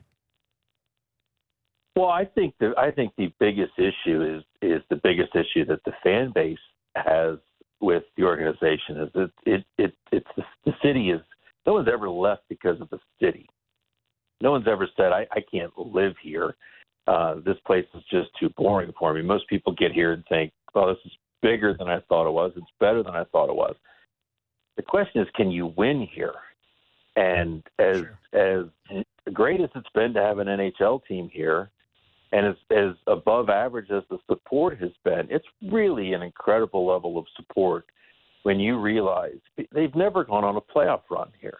They've won one series in 23 years, right? They've not picked the team up, uh, the city up, and carried it with them for two months in the postseason. People still talk about 2019 as the as the the playoff run. They won a series. They got beat in the second round. They beat Tampa. It was a great story in the first round, but they didn't make it past the second round. We call that the glory year in Columbus. Um, I mean, it, it's it's it's tough because you know people will will will constantly say, "Geez, what's the crowd support been like that?" And I look around and I think there's a lot of markets if you put this success in front of the people for 20 plus years where it would be a graveyard in the arena. And it's they've sold the place out several nights this season. The crowd's been very engaged. They want it desperately, but it, I think players feel like they want to win. Seth Jones left wanted to play in a very large market. He'd been in Nashville, he'd been in Columbus. He wanted a different taste. Uh, Artemi Panarin dreamed of being a New York Ranger from the time he was a little kid in Korkino, uh, Russia. Um, there are different reasons. For, we still don't know why Pierre Luc Dubois had to leave. Uh, still, years later, um, but there's there's different reasons for everybody. I think the biggest thing is if, if they felt like this team was going to take an annual run at the Stanley Cup, I don't think you'd see players leaving like that. Um, but I, I think they see it as a pit stop on the way to championships, not a place where you can win it. Aaron, thanks for doing this, man. Really appreciate it. Uh, have fun covering the game tonight. We'll do. Thanks, Thanks, guys. Bordy. Thanks, Appreciate man. it. See, One round in 23 years. I, I I could play in Columbus. Oh, yeah. no problem at all. Yeah, no problem with Columbus I would think all. it would it, it'd be a great place to play. By the way, win one playoff game in 23 years in Vancouver. And All us Canadians talking about hockey. You can see how it goes in Vancouver. How many fans are there? The, if if you ask me, that's the team that needs Connor Bedard the most. Columbus. Yes. That's my ideal landing spot for him. I actually left that interview hoping for that and went into it hoping for Chicago or Philly or something. Let's have a All Columbus that run. market needs is one player that someone could say, I want to play with him. And that Mhm. would be Connor Bedard. And that would change everything because uh, we saw it. We've lived through it already. If you go back to 2004 with Sid, Mhm. right? Remember how bad Pittsburgh was? Mhm. Do you remember bordering bankruptcy and can't get people to go and then Sid. The rest is history. Just a bunch of dry tinder laying around Columbus, and you know he could be the spark and just set that place on fire. No joke I, about Vancouver, but anywhere. One playoff round in 23 years. The glory year. The glory year. It's which is very funny. Hilarious. You can't put that in many places in the NHL and not have empty Dysfunction. seats. I mean, look at the Buffalo Sabres. They got great fans in Buffalo. They struggle. Um, yeah, I think Columbus is a great spot for him to land. East Coast, playing in a really relevant division against lots of good teams. You see him a lot. I think that'd be a really good spot. I really oh, do. Yeah, I mean the league would like that too because you're in. You're playing the Rangers, and the Islanders, and the Devils, and Yeah. the Pittsburgh, and Yeah. Capitals. You Yeah. know, Yeah. like it's Yeah. it's great. Okay. All right, Team we'll- Columbus. Go Lumbus. Yeah, our show is on that. we uh, anything we want to add to Tarasenko deal? I, I think we should talk about the Patrick Kane quote today. Did you see that? I did, yeah. you I, like I'm to just, read it? I just want to, well, Jay just Leno. as far as You Tarasenko, anything Patrick you want to add or anything to it? Uh, do you think that this was a huge coup by the New York Rangers to get him? I do, yeah. You do, eh? No, I don't know about coup, but it, boy, you know, with They the retained worse. money, that top line right now is Panarin, Zibanejad, Yeah. Tarasenko. Uh, Who do you want to have the puck? Nobody. No, no, no. It's it's got a chance for sure. I just They could win a cup. That I team. just I don't know. I he's a little strange for me, Tarasenko. I don't trust Okay. him. I just don't trust him. I will say, he's got like thirty-seven points in forty-eight games or yeah. something. Like that. he's a talented guy. yeah, like if he gets it in the But slot, he can shoot it in the net. He's finicky. He just needs to he needs to be loved. He's high maintenance for me. I got a touch light in my So basement you that know- you can you touch and it won't turn on, but some days What's that? Got Perfect. Some, got some insight on Tarasenko here? No, it just seems to me like he he's the type of guy who sometimes he thinks he's way better than he is. Mm, that's dangerous. And, you know, I, I know he's kind of the guy sometimes he's like, you know, people should be looking at me like people look at Ovechkin. Well, I think what would help that is when you're playing beside two guys who are better than you. And maybe he won't believe they're better Yeah. than him, but statistically, by basically any metric, the Yeah. two guys he'll be playing with are the better players on his line. That might be a little bit of a reality check. Like he, he he's the type of guy that he thinks in his mind he's going to make $9 million next year. And what is he going to make? I think for me, Yeah. I, I mean, certainly a, a great playoff run and get to the Rangers to a final, and mm-hmm. you're a big part of being on a number one line would get you on a short term deal, maybe eight, eight and a half. But He's right- actually a fascinating case. right now, honestly, if the Rangers were to go out in a first or second round, I don't know if I'd price him much higher on a short term deal than six six and a half. Someone will give him like five years times seven. See, like that to me is crazy. He's also had three shoulder surgeries. Yeah. For I'm- sure. But it, the Blue Jackets would love bit. to have him. The Blue Jackets. Yeah, the Jackets to go play alongside Connor Bedard. Okay. You want me to read this Kane quote? Yeah, let's go to Pat Kane because uh, he had some uh, real interesting words. So he got out today. He got asked Do about. want to ask for questions before you yeah, do I got a bunch already. Oh, oh, you do? Okay. Yeah, I put it on the YouTube, and I got we got a few texts, got a few tweets, so I got some stuff. My guy. So Patrick Kane on the Vladimir Tarasenko trade, he was obviously asked. He said, "It's not like the happiest I've been to hear about a trade, which is a very weird way to word that. I think the Rangers are a team that you definitely pay attention to and definitely intrigued by for obvious reasons. Patrick Kane on whether he the Rangers uh, were on his radar. If things were going to happen, that was a team I was definitely looking at. It seems that uh, they kind of filled their void and went ahead and made a deal. So it is what it is." I guess she's going on a date with him, you know? Just like that that he was he wanted to be a Ranger, huh? That's uh, pretty eye opening for a guy on another team to say that. I'm surprised. Well, I, I, I don't think that uh, maybe they. Now, we got sick of waiting around hearing him. yeah, but he's decide. also, if I'm not mistaken, almost $4 million more expensive than, Yeah. than Tarasenko. He's- Plus, he makes a lot more. I don't know if Chicago is willing to pay 50% of his salary. I I would think that the Rangers just said we can't make that work. It's uh, it, it- maybe it's eye opening for Kane though that like this is not going to be sit back and cherry pick the Yeah. organization you want to go into cup run. You're going to cost someone a lot on their cap hit. You need to let your team know now so they Yeah, can he's get to kind work. You've been humming and hawing a bit here, yeah, Patty. if you're going to do it, you should probably. They said in the the stream of quotes that he hasn't officially let Davidson know what his intentions Okay. are. Well, okay, then you don't Hold on to. for a second. Hold on. Where is Davidson's responsibility here? What do you like? If he's not coming to you, then like, are you being clear with him? Have you had the lines of communication open? Mm-hmm. Are you constantly talking to him?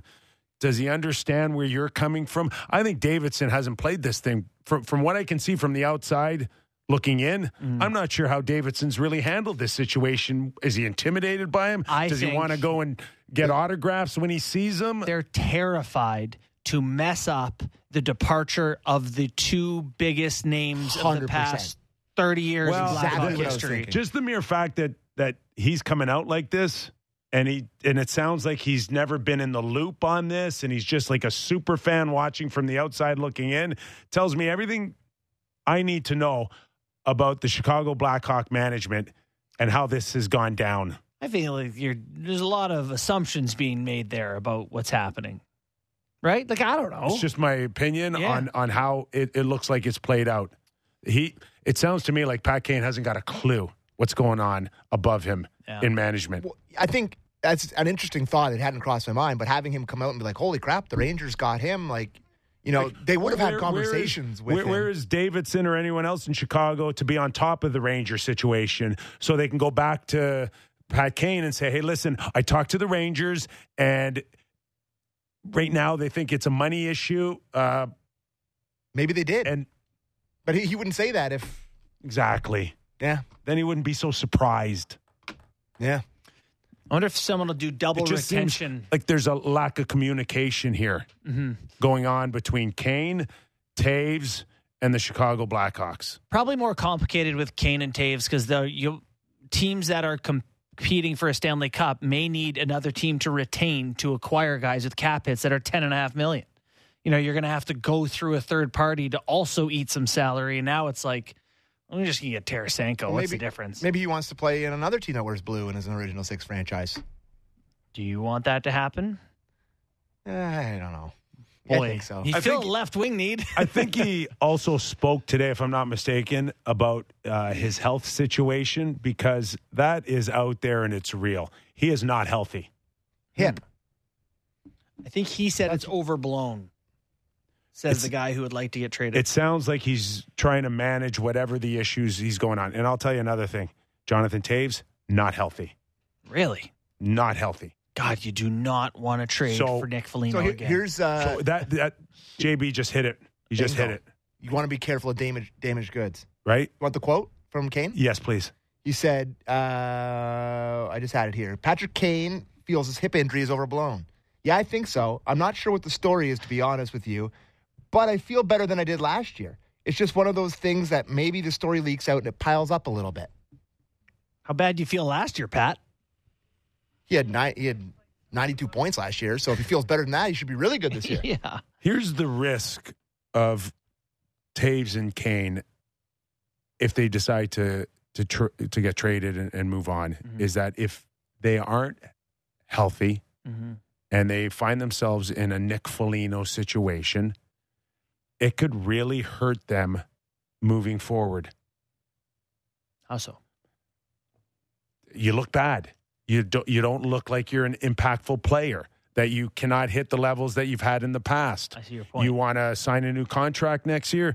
You want a fourth year, a fifth year, a sixth year. Maybe people are going to watch you moving forward, and you know some nights you need off.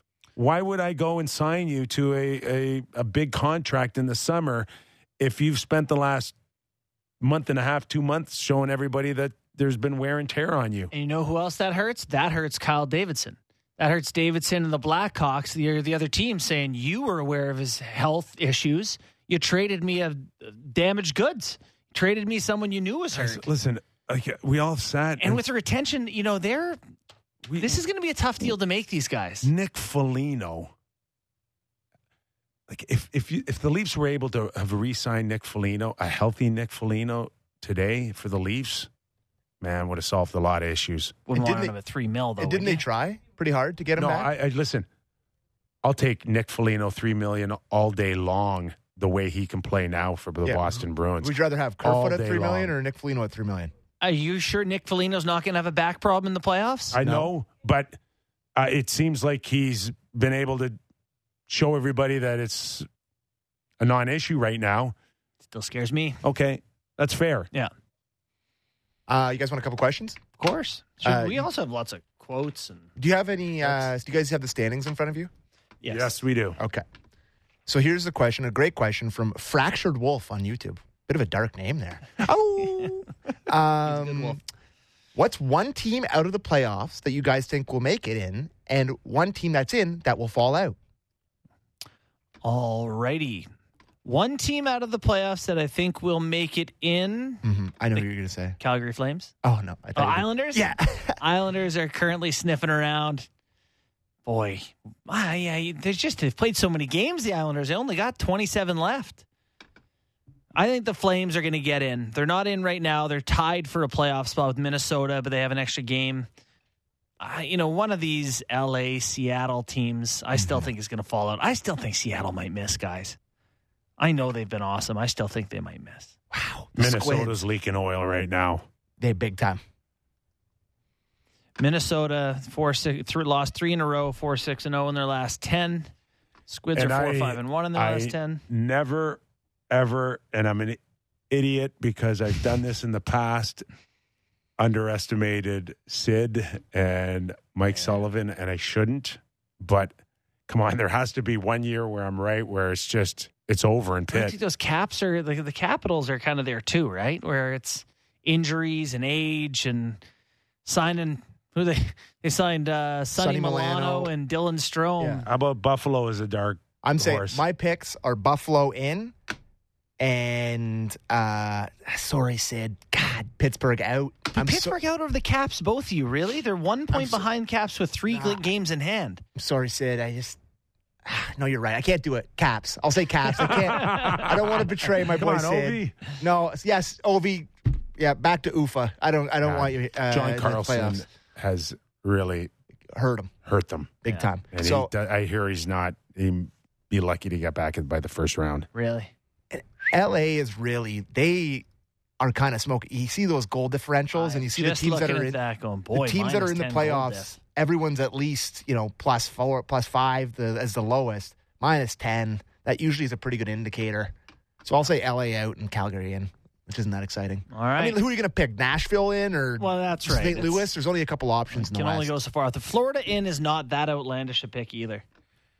yeah, they just had a bad start. Feels like they are way better than. Won three in a row, six two and two in their last ten. All right. Uh, what do we got here? Another playoff question. Which team, and this is very similar, which team do you think will give Boston the hardest time in f- round one? And that's from John Mitchell on YouTube. So I think Boston's going to have a tough time. Any of the teams at that bottom wild card spot, the Islanders, the Penguins, and Capitals, probably Capitals or Islanders. But the Islanders are a big, disciplined. You know, they're not going to be fun to play in the playoffs. We're going to play the Isles seven times, so I'm going to take the Islanders. Give the Bruins a hard time. Yeah, I don't see anybody. Just No. walking through I don't see Capitals, anybody. Penguins, I do. Yeah. Sabres. Sabers. Give the Bruins a hard time. They can score. Love it. They can score. Listen, what's hard time? Six games? Yeah, but they can't outscore their mistakes. I think they could take them to five or six games. And that's as hard a time as you're going to have in the first round. So I'm saying Sabres. I, I have this like small fantasy of the Sabres getting white hot and catching Tampa Bay. No way. the year we won the cup, I told you, like uh, Steve Thomas says, uh, we didn't touch the puck the whole series. I, I, I don't think they, they scored a goal till like game three, like in, Yeah. in the middle of game three. You're like, way to go, guys. Thanks for showing up. Might be the same thing against Yeah. Boston. Fair enough. hey, that President's Trophy curse, boys. It's not. It's a real thing. Well, and then Nick Foligno's back goes out, and Ullmark turns into the pumpkin that he really is. Bergeron's lung collapses again, and and David Pastrnak. Jokes, hol- jokes, He jokes, holds people. out. Uh, what else do I got here for you guys? Here's one. Afternoon, boys. Trent and Calgary. Love the show. Great way to get your text read. Do you think Barry Trotz is waiting for not Sheldon Keefe's job, but Kyle Dubas's job? No, I think uh, I think he does have aspirations of a managerial position, but I think he's open to coach again. yeah, I can't imagine hiring Barry. T- That's from the as that's from the team's text line, by the way. Be like, yeah, he, he had some success as a coach. Oh, sorry, why am I hiring you as the GM? Because people, you got a, a big coaching name. I don't know. Like, am I crazy in thinking that's a, a different job? Significantly different job? Yeah, but others have have done it, right? Yeah, I just can't think of anyone recently, more recently, who's done that. But yeah, um, no, I, I think he's still probably waiting for Sheldon's job first. Hey, Kyper, before we go, didn't you want to have a quick chat about your. Uh, Oh app? yeah, yeah, yeah, yeah. So the Super Uh, Bowl. I- yeah, no, yeah, wait. you can say that. Oh, you, oh my God, you, said can. it. You can't- say you it can't in an link it with a company. That's Wait, right. We're about to talk about. It. So it's we're, the big game this weekend. Yes. So Large um, I want you guys to play an app that I took almost two years to build. Okay? Yes. Just close your eyes right now. Envision me wearing a white um, Lab lab coat. coat and having a pocket protector It's that golden Okay. retriever. Border, give- the, give him I your have no glasses. idea what I'm doing. and building meme an app.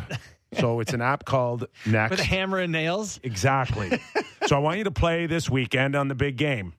You're going to get like eight questions uh, sent to you while the game is Next on. Next rewards. Next rewards. Download Next rewards on uh, iOS or Android. Yeah. You get questions sent to you, and they're like no different than you know an engagement uh, app for prop bets, except when you answer them, you get reward points. You don't get. It's not a money thing. No, No credit risk. cards. No nothing. It's free to play. Uh, there are brands involved that will subsidize your points. So it's a penny a point, real money that you can turn into a catalog. So you can go get your pizza, you can go get your coffee. Sam's you can already get got your 10 bucks at Starbucks from playing Yeah, it. listen, I've been grinding. I've been grinding for a while. I'm one of the OGs, so I got Yeah. ten bucks. Kyper's gonna give me ten bucks, and I'm gonna go. So to the, we, we we started with the NFL, which was kind of a, a low key kind of thing, and next week we go into the NHL. oh baby, So- NHL coming. Love it. So you get your free coffees way faster than anything else. Do you know the like the average Canadian has like six or seven uh, reward loyalty point uh, oh, I'm not surprised. Yeah. Like Canadians love their reward points. So during the game, you're sitting there, Yeah. you're on your phone. What happens? A po- question pops up. Yes, you when you download, you you grant it uh, permission to notify you. Yeah. So it doesn't even matter if you're watching the game or not. A notification will come down and it'll ask you, "Do you think that uh, Kansas City's going to kick a field goal?" You answer yes and no. If you answer yes, you get 20 points. If you answer no, you don't get any points. But there's nothing lost. Just yeah, the you get it right, you get points. Yeah. Yeah. And then the whole idea is to, the whole idea for me was to uh, have an, a, a fan engagement um, without uh, real betting money. We knew where it was all going with the betting money. Yeah. But there's a very large portion of people that Don't do- wanna put up Not money. yet, Yeah. or not at all. Yeah. And we wanted to build something that gave them the option. Yeah. So, it's a really cool idea. And then, yeah, the. Yeah. So how does one build an app? Like I, I don't mean to be whatever, Yeah. but you don't strike me as a guy who's writing code. Yeah. How many no, people no, are involved? No, How there, there, there are companies out there, and there's a prominent one in Toronto that will build your app. Yeah, and it takes about uh, you know close to a year and and you've been troubleshooting um, it and you know you're in it. the ballpark of a million dollars to develop an app wow, and this is what i've also been doing for the last year and a half. People got to click a lot of buttons to get that back on. i'm like okay don't look at me. So don't look at me. So if you do download there is a bonus code kyper 19 yeah, that'll get you 250 points to start. Out of the gate. Love so I want you to play it, Sammy, this Buddy, weekend. I've been playing for and then, six, seven weeks. Plays I'm- every night. I'm the I've OG. What are you few at now. Sammy? I'm at like 1,800 points. What kind of questions will there be for hockey? Like, Uh, power play opportunities, shots on goal, yeah. uh, coaches challenge. Oh yeah, that's a good one. Yeah, Goalie interference. on It's anyone's one. guess. We're working on that one. That's fun. Uh, yeah, it'll uh, shorthanded It's very easy to use. comeback wins. Just Yeah. So listen, it's been a lot of fun. I appreciate you giving me a couple minutes to tell you what I've been up to uh, outside of uh, arguing with you or telling Sammy he's full of crap on his trades. So, there, like I said, the large, the enormous match is this weekend. Do you guys have a lean? Who you taking? I, I think it's uh, with the with the exception of the Philadelphia Flyers, man. It's the it's the it's the Phillies year. Yeah, yeah, okay, so you're going Eagles. Yeah. I had a rather large bet on the uh, Cincinnati Bengals in the AFC Oh. Championship game, yeah, and betting against Patrick Mahomes is exactly zero fun. yeah. He, you just feel like he's always going to execute. So I am Yeah. not doing that again, and I'm just going to bet on Patrick Mahomes and just hope that that works. I also out. feel like the NFL is a crooked league, and star making is a big part of what they do. And with Brady leaving, they need the next, you know, guy who wins six Super Bowls. I feel like Patty Mahomes is going to be the dude on Sunday. love Patty Mahomes. And what about the other two big matches this weekend? Columbus, four points for the Leafs. Leafs versus Columbus. Leafs versus Columbus again. Uh, Sammy and I are doing Leafs talk after the game tonight. Yes, four points, nothing but's going to cut it. They'll get them all. Big, All right. big start for Joe Woll tomorrow night. Enjoy. Oh, definitely a Joe your Woll game coming, folks. Just one final note on my app. Uh, we're just in Canada, but we hoping real soon uh, to bring it to the U.S. and then worldwide. That would be kind of cool. baby. How about cricket? That'd be a fun sport. that would be actually. I'm in. I got to learn it first, though. All right. Our thanks to Gord Stellick and Aaron Portzline from The Athletic. Have a safe weekend, everybody. Enjoy the hockey games. Enjoy the Super Bowl.